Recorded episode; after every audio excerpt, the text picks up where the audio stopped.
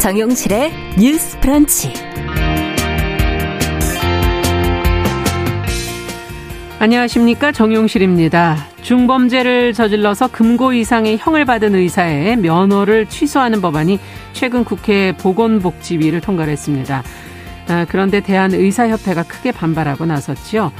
어, 법안이 법사위에서 의결이 된다면 이 코로나19 진료와 백신 접종 관련 협력 체계가 무너질 것이다 이렇게 입장을 밝혔는데요.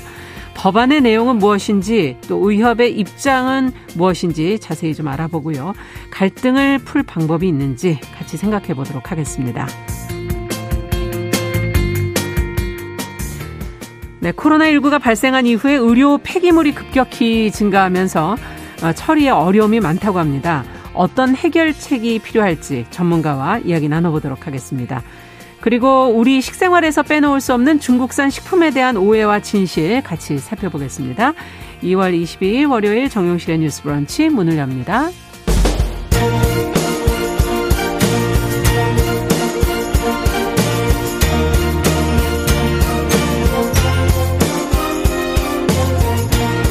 여성의 감수성으로 세상을 봅니다. KBS 일라디오 정용실의 뉴스 브런치 여러분의 의견을 기다립니다. 문자는 샵 9730으로 보내주세요. 짧은 문자 50원, 긴 문자 100원이 부과됩니다. KBS 모바일 콩, 유튜브를 통해서도 무료로 참여하실 수 있습니다. 네, 정용실의 뉴스 브런치 항상 여러분들과 함께하고 있습니다. 오늘 유튜브로 많은 분들이 일찍 일찍 들어오셨어요. 10시 때부터. 어, 미무스와님, 써니스카이님, JJS님, 네, 마, 만티스님, 네, 대한민국 힘내라님, 어, 450분 가까이 지금 어, 들어오셨고요. 0324번님, 김진아님, 유성환님, 아카세즈님, 송문방님, 50년의 꿈님, 이렇게 들어오셨습니다. 감사합니다. 자, 오늘도 첫 코너 뉴스픽으로 시작을 해보도록 하죠. 더 공감 여성정치연구소의 송문희 박사님 안녕하세요. 네, 안녕하세요. 전혜연 사평론가 안녕하십니까? 네, 안녕하세요. 자, 오늘 첫 번째 뉴스는 지금 다른 프로그램에서도 좀 많이 다루고 있는데 음, 지금 특히 코로나19에서 지금 백신 접종을 앞두고 있어서 더 예민한 문제인 것 같습니다. 아, 중범죄를 저질러서 금고 이상의 형을 받는 의사의 면허를 취소하는 법안이 지금 보건복지위를 통과를 했고 어, 이에 대해서 대한의사협회가 지금 반발을 크게 하고 있고요. 법안의 내용이 무엇이길래 또 의협의 입장은 무엇이길래 또 이 갈등이 어떻게 풀어야 할지 먼저 내용을 지금까지 나온 걸 좀 정리해보고 같이 고민해볼까요? 전혜연 평론가께서 정리해 주시겠습니까? 제가 퀴즈를 하나 드려보겠습니다. 네. 자, 꽤 오래된 사건이긴 하지만 주목을 받았던 사건인데 음. 어, 전공이 의사죠. 출산을 앞둔 만삭 아내를 숨지게 해서 징역 20년이 당시 살인 혐의가 인정돼서 선고가 네. 됐었습니다. 의사 면허가 박탈될까요? 박탈되지 않을까요? 맞으면 선 네. 네. 그대로 유지됩니다. 유지되죠. 예, 음. 유지됩니다. 그러면 변호사, 공인회계사, 세무사의 경우에는 어떨까요? 면허가 박탈이 됩니다. 네.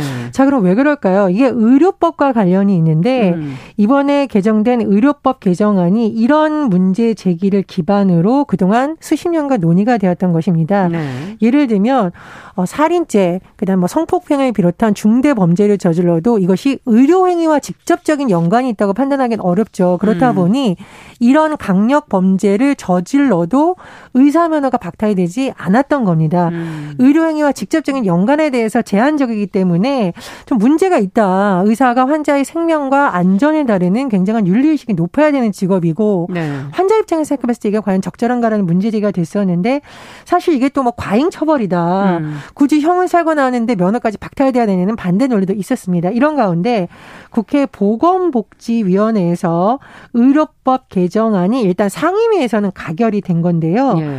의사 면허 취소 범위를 제가 말씀드렸듯이 과거에 빠 졌던 형이 이제 들어간 거죠. 금고 이상의 형을 선고받은 경우에는 면허가 취소되고요. 네. 실형을 받은 경우에는 형 집행 종료 후 5년간 집행유예는 기간 만료 2년까지 면허 재교부가 금지됩니다. 음. 예전에 이제 문제 제기됐던 부분이 의사 면허가 박탈이 되더라도 또 재교부가 너무 쉽게 된다 이런 논의도 있었거든요. 여러 가지 내용이 담겨져 있습니다. 다만 네. 의료 행위를 하는 중 업무상 과실치사상죄가 발생하는 경우도 있는데 음. 이런 경우에는 어, 좀 예외 사항으로 났습니다. 그래서 이제 2000년 개정된 현행 법이 지금 수십 년과 논의를 거쳐서 개정안이 일단 상임위는 통과했는데 이에 대해서 대한의사협회는 굉장히 반발하고 있는 상황입니다. 네. 자, 최대직 대한의협 회장이 공식적인 자리에서 이렇게 발표를 했는데 만약 이 법안이 국회 법사위에서 의결된다면 코로나 진료, 백신 접종과 관련된 협력 체계가 모두 무너질 것이다. 이렇게 경고를 했습니다. 자, 어, 이달 말쯤에 이제 백신 접종이 본격적으로 시작된다는 뉴스가 나오고 있는 상황에서 어, 대한의협에서 이런 발언이 나온 것은 좀 어떻게 봐야 되냐 감론 을박이 있는데 정치권에서 일각에서는 이거 무슨 코로나19 접종을 볼모로 삼는 거 아니냐는 비판이 나오기도 하고 또 일각에서는 정부에서 이 시기에 좀 갈등을 일으키지 않고 해야 되는 거 네. 아니냐라는 네. 비판도 나오고 있습니다. 이런 가운데 정세균 총리가 불법적 집단 행동이 현실화된다면 단호히 대응하겠다 이렇게 밝혔고요. 권덕철 보건복지부 장관은 일단 11월 말까지 집단 형성을 하겠다는 우리가 목표를 갖고 있으니까 좀 의료계가 최대한 협조해 달라 이렇게 좀 밝혔습니다. 네. 지금 이제 국민 입장에서는 이런 갈등을 어떻게 그럼 해결할 수 있을까에 또 관심이 많을 것 같은데요. 지금 뭐 여러 가지 내용들이 좀 궁금한 부분들이 있어요. 의협의 태도 또 의협이 주장하는 뭐 자율 징계권은 또 무엇인지 그리고 금고 이상의 형은 또 어떤 것인지 지금 재교부에 관한 얘기도 그렇고요. 몇 가지 좀 어, 궁금한 부분들을 좀 해결해 주시죠. 그 지금 전 평론가 얘기했듯이 의사들 같은 경우에는 음 각종 범죄를 저질러도 면허가 그대로 유지가 되는 게 너무 많다 보니까 네.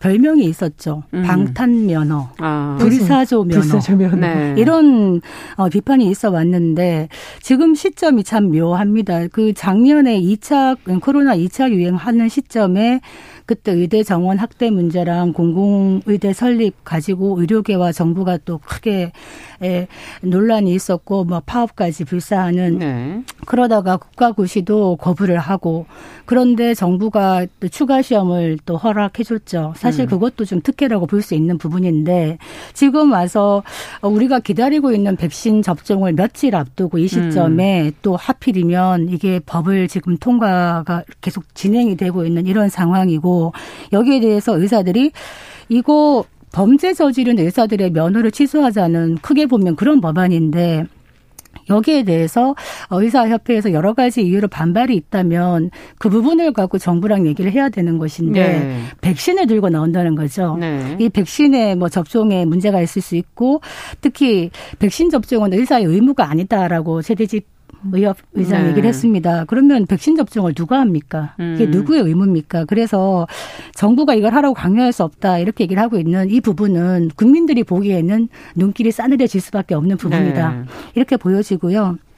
지금 어, 의사들이 그 의사 업계에서 얘기를 하고 있는 이제 불만은 무엇이냐면 예. 금고 이상의 형이라고 얘기할 때 우리가 보통 이제 중한 범죄의 뭐 살인, 강간, 강도 이런 어떤 중한 범죄에 대한 부분은 의사협회에서도 인정을 한다. 음. 그런데 뭐 교통사고 민식이법 같은 경우에 그런 경우에 만약에 형사처벌 받았을 때도 면허가 취소된다든지 아니면 병원을 운영하다가 어 뭐 알게 모르게 뭔가 횡령이나 이런 형사 사건에 개입됐을 때 그때도 취소를 한다든가 이런 것들은 의사들의 면허 취소가 과도한 게 아니냐 이거 직업 수행의 자유를 너무 침해하는 거다 네. 이런 식으로 반발을 하고 있는 것이거든요.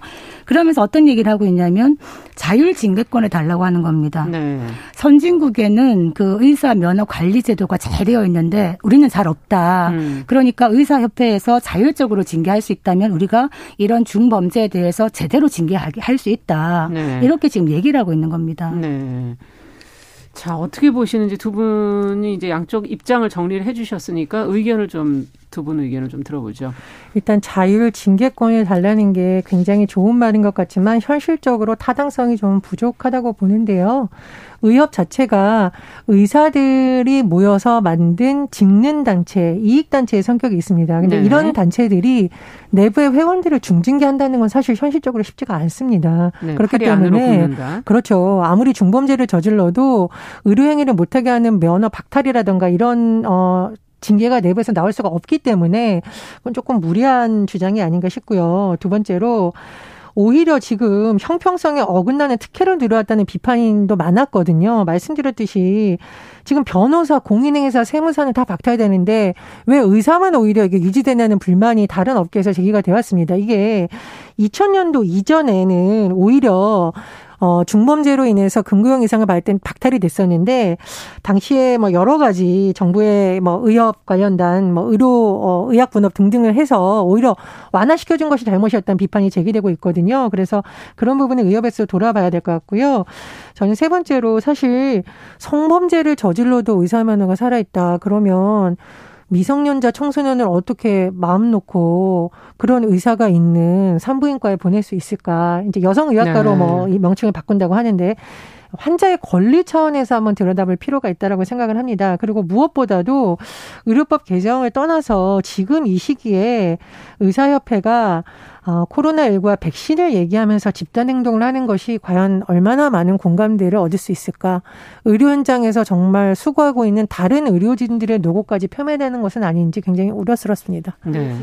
시국에서 코로나19 백신을 갖고 얘기하는 거는 사실은 의사 본분을 스스로 망각하는 그런 언사라고 보여지기 때문에 어떤 국민의 생명과 안전을 담보하는 의료 행위는 하면서 정부에 대해서 이 법안에 문제점이 있다면은 그 부분에 대해서는 토의를 해나갈 것이 필요하겠다 이런 생각이 들고 지금 한번 살펴봤더니 예. 그 금고 이상의 형을 받은 의사들이 있었는가 봤더니요. 음. 2016년부터 2020년까지 5년을 보니까 한 연평균 한 30명, 40명 정도가 이제 그 중범죄로 금고 이상의 형을 받더라고요. 네. 그런데 이분들이 금방 또 돌아와요. 금고 이상 형을 받았더라도 예, 어느 정도 법이 없어서 그런 예, 거 아닙니까? 어느 정도 예. 돌아오느냐면은 최소한 또 뭐 불법 리베이트도 굉장히 큰 범죄로 보고 있는데 최근 6년간 보면요. 이 불법 리베이트로 의사가 행정 처분을 받아 가지고 면허 취소 처분을 받은 사람들이 최근 6년 동안에 46명밖에 안 된다. 이게 전체 그 범죄자의 1.7%밖에 안 된다는 겁니다. 네. 그렇기 때문에 면허 취소가 되기엔 너무나 오랜 기간이고 지금 이 법을 통과한 이 이제 복지위를 통과한 이 법안을 보면은 음. 사실상 이거예요. 만약에 이제 중대한 범죄 저질렀을 때 어, 실형 받으면 형 집행 종료하고 5년 동안 음. 그리고 집행유예 받았으면 그 기간 만료하고 2년 동안 그 기간까지 면허 재교부가 그냥 금지되는 거지 네. 영구히 박탈하는 게 아니에요. 네. 그렇기 때문에 취소되더라도 재교부는 받을 수 네, 있는 그렇습니다. 겁니까? 그렇게 네. 엄밀하게 보면은 가만히 보니까 이게 의사 면허를 완전히 영구 박탈하거나 하는 것이 아니라 정지 기간을 두는 겁니다. 음. 이거에 대해서 이렇게 의사협회가 이렇게 강력하게 반발할 이유가 무엇인가? 음. 그동안 너무 특혜에 대해서 너무 안주한 것이 아닌가? 음. 이런 음, 비판을 얘기할 수밖에 없고요.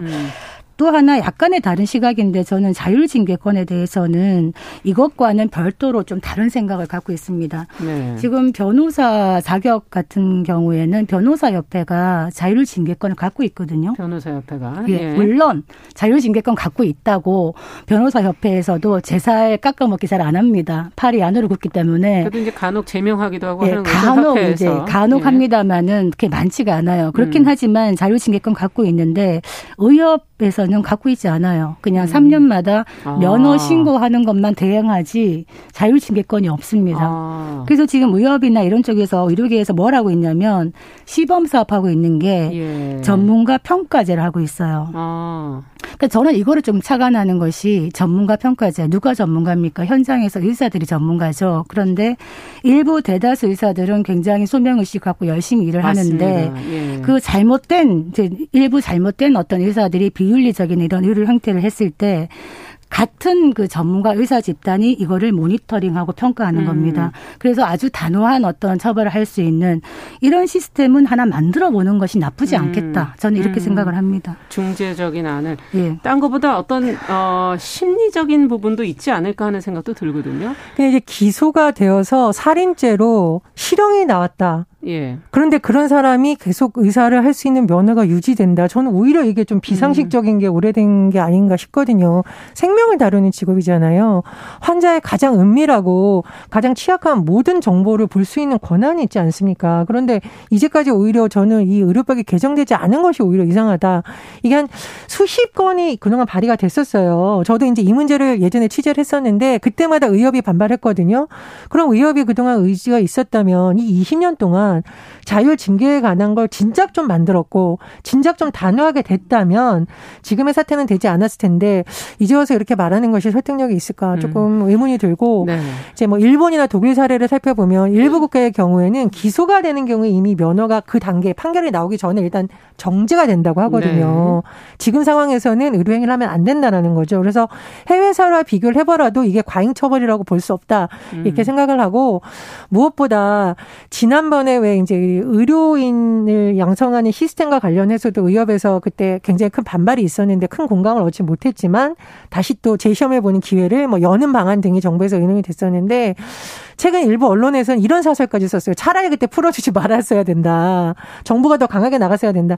뭐 저는 뭐 정부가 여러 가지 지금 코로나19 상황이나 여러 가지 봤어야 됩니다만은 계속 이렇게 여론이 의협으로부터 등 돌리게 하는 것은 좋지 않다. 어쨌든 의료인이 우리 사회에서 신뢰받고 존경받는 것이 좋은 거잖아요. 네. 그래서 어 코로나19 현장에서 정말 훌륭한 의료인들 많습니다. 우리가 휴가 반납하고 간 의사들도 있고 본인의 병원을 코로나19 환자들을 위해서 잘 활용해 달라고 의사를 밝힌 의사들도 있고 어, 굉장히 마음 아픈 사례인데 그렇죠. 정신질환 환자를 돌보다가 사망에 이르렀지만 그래도 이 환자들에 대한 편견을 네. 가지면 안 된다고 말한 훌륭한 의료인들도 있습니다. 그래서 이 훌륭한 의료인들의 업적까지 훼손되지 않도록 의협에서 지금 시점에서 어떤 것이 현명한 것인지 네. 판단을 내렸습니다. 저는 국민의 입장에서 이런 질문을 해보고 싶어요. 지금 이제 협력이 필요하고 백신을 잘 접종 할 수 있도록 만들어야 될 텐데 서로 간의 소통이 필요한 것이고 이 문제를 의사협회에서는 좀 심리적으로 지금 대하고 있는 거 아닐까? 그럼 어떻게 풀어야 될까 하는 부분도 좀 고민해 봐야 되지 않을까요?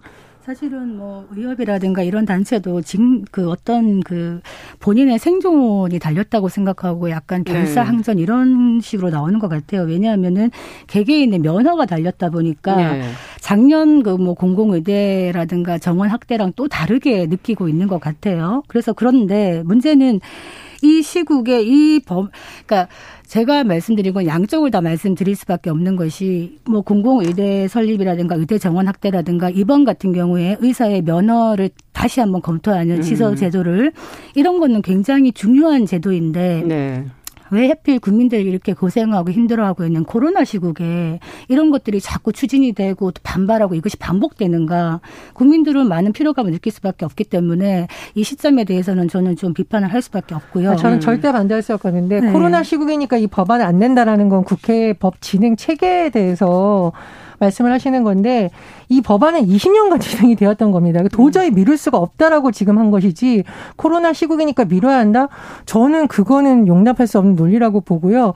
이 법안은 전 20대 국회에서도 치열한 논쟁이 벌어졌던 거고 국회 보건복지위원회 야당 의원들도 있습니다. 거기에서도 치열한 논쟁을 통해서 된 것인데 직내단체가 들고 일어나서 국민의 대표자인 입법기관에서 만든 법을 통과하지 못하게 한다라는 것 자체가 저는 문제가 있다. 물론 갈등을 푸는 데 있어서 정부의 역할이 중요하겠습니다만 얘기를 듣는 거는 과정은 필요하겠죠. 그렇습니다. 예. 왜이 시국이냐라는 주장에는 조금 동의할 수가 없다는 말씀을 그러니까 드립니다. 어떻게 보면 음. 지금 방역의 최전선에서 정말 코로나 그렇죠. K 방역을 함께 이겨 나가고 있는 거는 의료진의 정말 헌신이 음. 크다.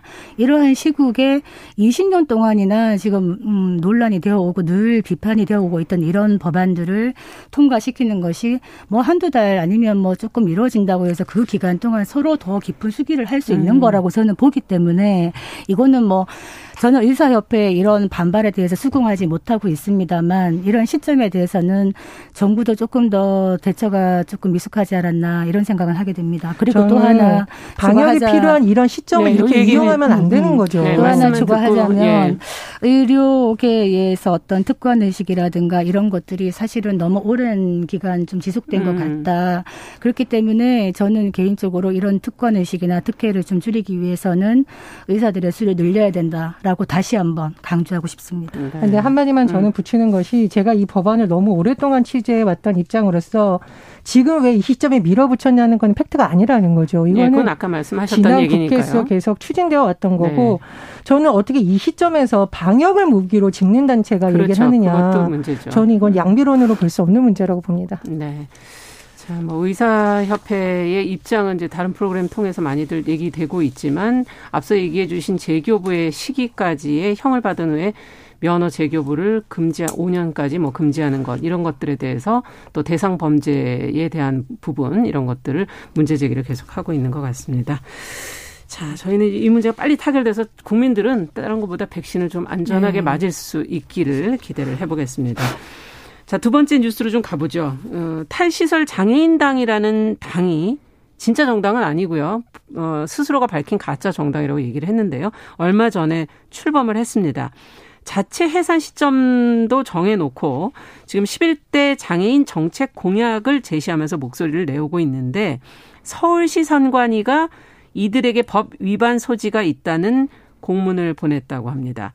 왜 이들이 모였고 뭐 어떤 공약을 제시했길래 그리고 탈시설 장애인 당이라는 것은 그럼 어떤 존재인 것인지 어, 성관이와 이들 각각의 입장을 한번 좀 먼저 정리해 보고 저희가 이야기 나눠보죠. 네, 저는 이 주제가 참 중요하다고 생각하는데요. 네. 지금 탈시설 장애인 당 이름은 음. 당이죠. 그런데 이 당이 참 흥미로운 것이 장, 어, 지난 그 1월 13일 날 상당 그 출범을 했습니다. 네. 가짜 당이지만 그 음. 스스로가 가짜 당이라고 얘기해요. 그런데 왜 그러면 가짜 당인데 당 이름을 붙이고 이제 그렇죠. 예, 출범했느냐라고 의아해하실 텐데 사실은 이제 시설에 거주하던 중증 장애인분들이 많습니다. 음. 이런 분들이 늘 주장했던 것이 탈시설이거든요. 음. 우리가 이 가둬두는 형태가 아니라 지역 사회에서 주민들하고 같이 생활하자, 탈시설하자 이렇게 늘 주장을 했는데. 사실 문재인 정부 국정과제 42번, 42번이 탈시설 정책 추진이었습니다. 네. 이것이 잘 되고 있지 않기 때문에 사실은 목마른 사람이 우물 판다고 당사자들이 참지 못하고 나온 거죠. 음. 모토가 뭐냐? 우리에게 허락된 시간을 어떻게 보고 있냐면 이번에 이제 재보궐 선거가 있으니 재보궐 선거에 공식 선거 운동 하기 직전까지 한 두달 음. 정도를 한시적으로 우리 장애인의 어떤 정책 의제를 많은 후보들과 국민들에게 각인시키겠다. 정책을 각인시키겠다 이겁니다. 네. 그래서 출범 때부터 가짜 정당이라 얘기를 했는데 문제는 이제 이 장, 탈시설 장애인당에서 얘기하고 있는 열한 가지 정책 과제를 한번 들어보실 필요가 있습니다. 음. 그 재난 시대에 장애인 지원 정책을 마련하고 탈시설 권리를 보장하고 장애인 노동권, 이동권 이런 거 음. 보장하라. 그리고 평생 교육 권리도 보장하고 음. barrier free, 발달 장애인 권리 보장, 특히 장애 여성 인권 보장, 장애인 네. 건강권 다 중요한 것들입니다. 이런 것들이 사실은 기존의 어떤 어 정책 의지에서 묻혀 있기 때문에 이거를 음. 부각시키고자 하는 것인데 문제는 왜 성관이랑 지금 논란이 되고 있냐면 성관위에 서 이렇게 통보를 한 겁니다.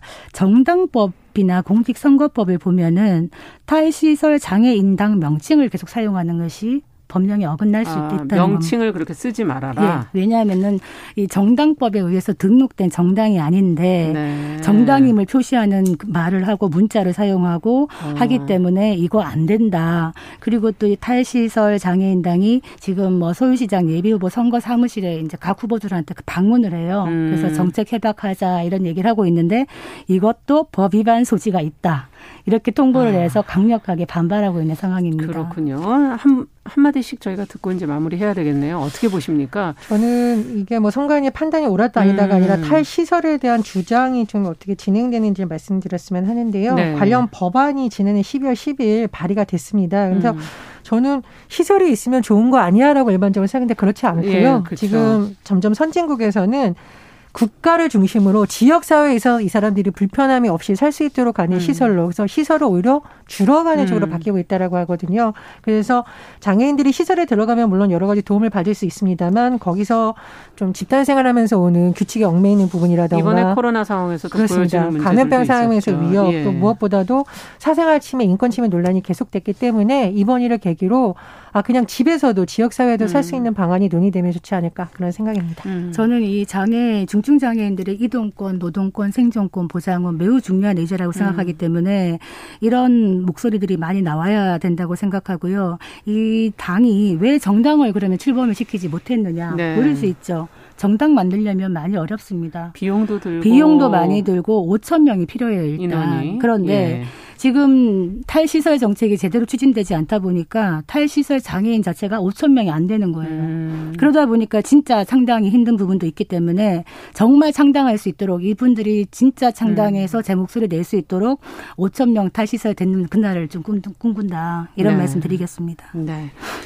아, 시간상 여기까지 오늘은 얘기 들어야 되겠네요. 할 말이 더 있지만. 할 말이 많지만 네. 다음에 또 하도록 하죠. 어, 전혜연 평론가 더공감 여성정치연구소 송문희 박사 두 분 수고하셨습니다. 감사합니다. 감사합니다. 정용실의 뉴스 브런치 듣고 계신 지금 시각 10시 30분이고요. 라디오 정보센터 뉴스 듣고 오겠습니다. 코로나19 신규 확진자 수가 332명으로 일주일 만에 다시 300명대 수준으로 내려왔습니다. 휴일 검사 건수 감소 영향으로 보이고 확산 상황이 감소 추세로 돌아섰다고 판단하기는 어려운 상황입니다. 이번 주부터 백신 접종이 시작되는 가운데 방역 당국이 접종 이후의 상황도 면밀하게 관찰하고 만에 하나 발생할 수 있는 이상 반응에 대해서는 책임 있게 대응해 나가겠다고 밝혔습니다. 경북 안동과 충북 영동 등 네 군데 시군에 산불 재난 국가 위기 경보 중 심각 단계가 발령된 가운데 진화 작업이 계속되고 있습니다. 진화율은 안동 30%, 예천 70%로 추정되고 있습니다. 검찰 인사를 둘러싼 박범계 법무부 장관과의 갈등으로 사의를 표명했던 신현수 청와대 민정수석이 오늘 거취를 밝힐 것으로 보입니다. 더불어민주당 이낙연 대표는 오늘 당과 정부는 넓고 두터운 재난지원금을 반영할 추경안을 28일까지 합의할 것이라고 밝혔습니다. 김진우 공수처장은 향후 공수처가 한 해에 수사할 수 있는 사건 수를 새 4건으로 전망했습니다. 이 큰 사건은 서너 달 정도 시간이 소요될 것으로 예상했습니다. 2월 1일에서 20일까지의 수출액이 304억 달러로 지난해 동기 대비 16.7% 증가했습니다. 조업 일수를 고려한 일평균 기준으로는 30% 가까이 늘었습니다. 지금까지 정보센터 뉴스 정원다였습니다.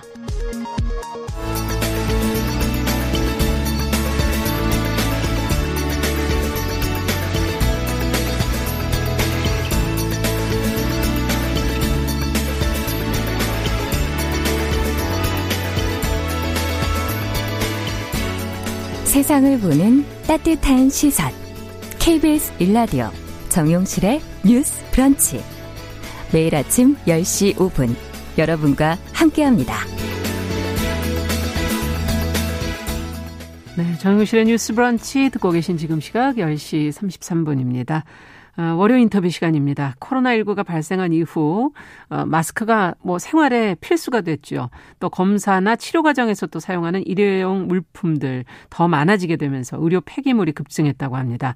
얼마나 증가를 한 건지 또 이로 인해서 어떤 문제가 발생을 하고 있는지 전문가의 이야기 직접 들어보도록 하겠습니다. 서울 과학기술대 환경공학과 배재근 교수님 전화 연결돼 있습니다. 안녕하십니까? 네, 안녕하세요. 저 네, 배재근입니다. 반갑습니다. 네. 네. 어, 먼저 의료 폐기물이라 그러면 어떤 것들이 포함이 되는 건가요?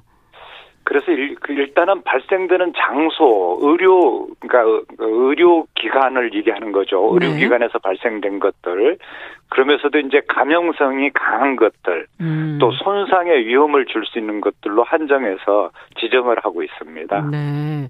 그렇다면 뭐 종류별 어떤 종류들이 있고 비중은 또 어떻게 되는지도 궁금하네요. 아, 그래서 그 대부분들이 플라스틱 종류도 굉장히 많이 있고요. 네. 나머지 이제 뭐 그 종이류라든가 일반 생활 폐기물 성상면으로 봤을 때는 일반 생활 폐기물과 징배가 없고 예. 대개 이제 그 의료 행위를 하면서 거기에 이제 각종 오염물이 묻어 있는 상태, 그 상태만 음. 틀릴 뿐입니다. 네. 그렇군요. 네. 뭐 저희 네. 이제 주사 맞을 때 쓰는 그런 소독 솜이라든가 네. 지금 네. 요즘 화면에서 보여지는 그 의료 보호 네. 장비들 같은 것들이 떠오르긴 그렇죠. 하는데요. 예. 예, 예. 예를 어, 들면 뭐 우리가 음. 뭐 검사할 때 보면 입은 옷들이라든가 그렇죠. 그런 것들이 대부분이 장갑이라든가 소재가 예, 예. 네.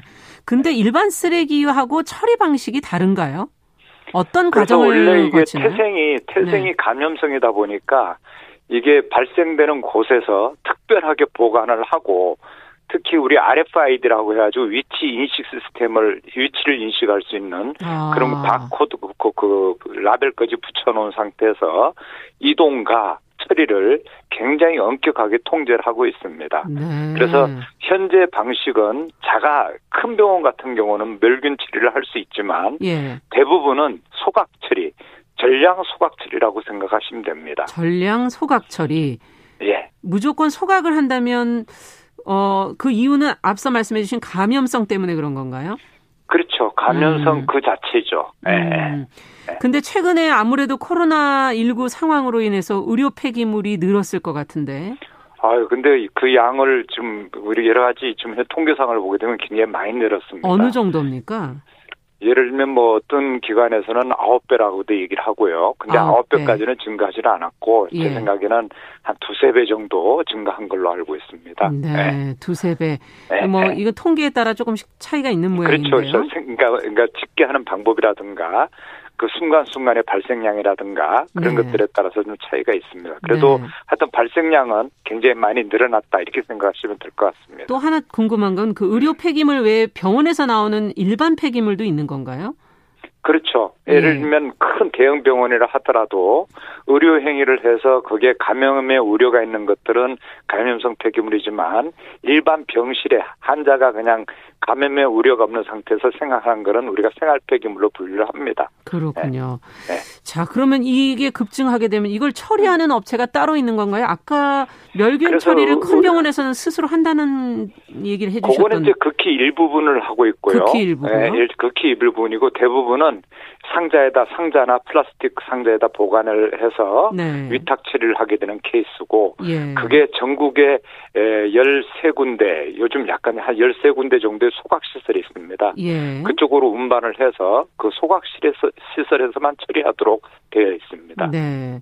이렇게 되면서 처리 업체들이 지금 보도 나온 내용을 보면 부담을 많이 느끼고 있다. 이렇게 지금 과부하가 걸리고 있다. 처리량이 많아져서. 예를 들면 이게 당연 당연하게 예. 폐기물 발생량은 늘어나고 있는 반면에 네. 현재 인허가가 나는 소각 시설의 인허가가 나는 용량이 더 이상 증가하지 않고 있습니다. 그러니까 한마디로 허가 용량은 일정한데 아무래도 발생량이 늘어나 늘어나다 보니까 굉장히 부담이 되고 있는 거죠. 음, 네. 그러면 미루어서 대한민국이 네, 천천히 해야 되는 거군요.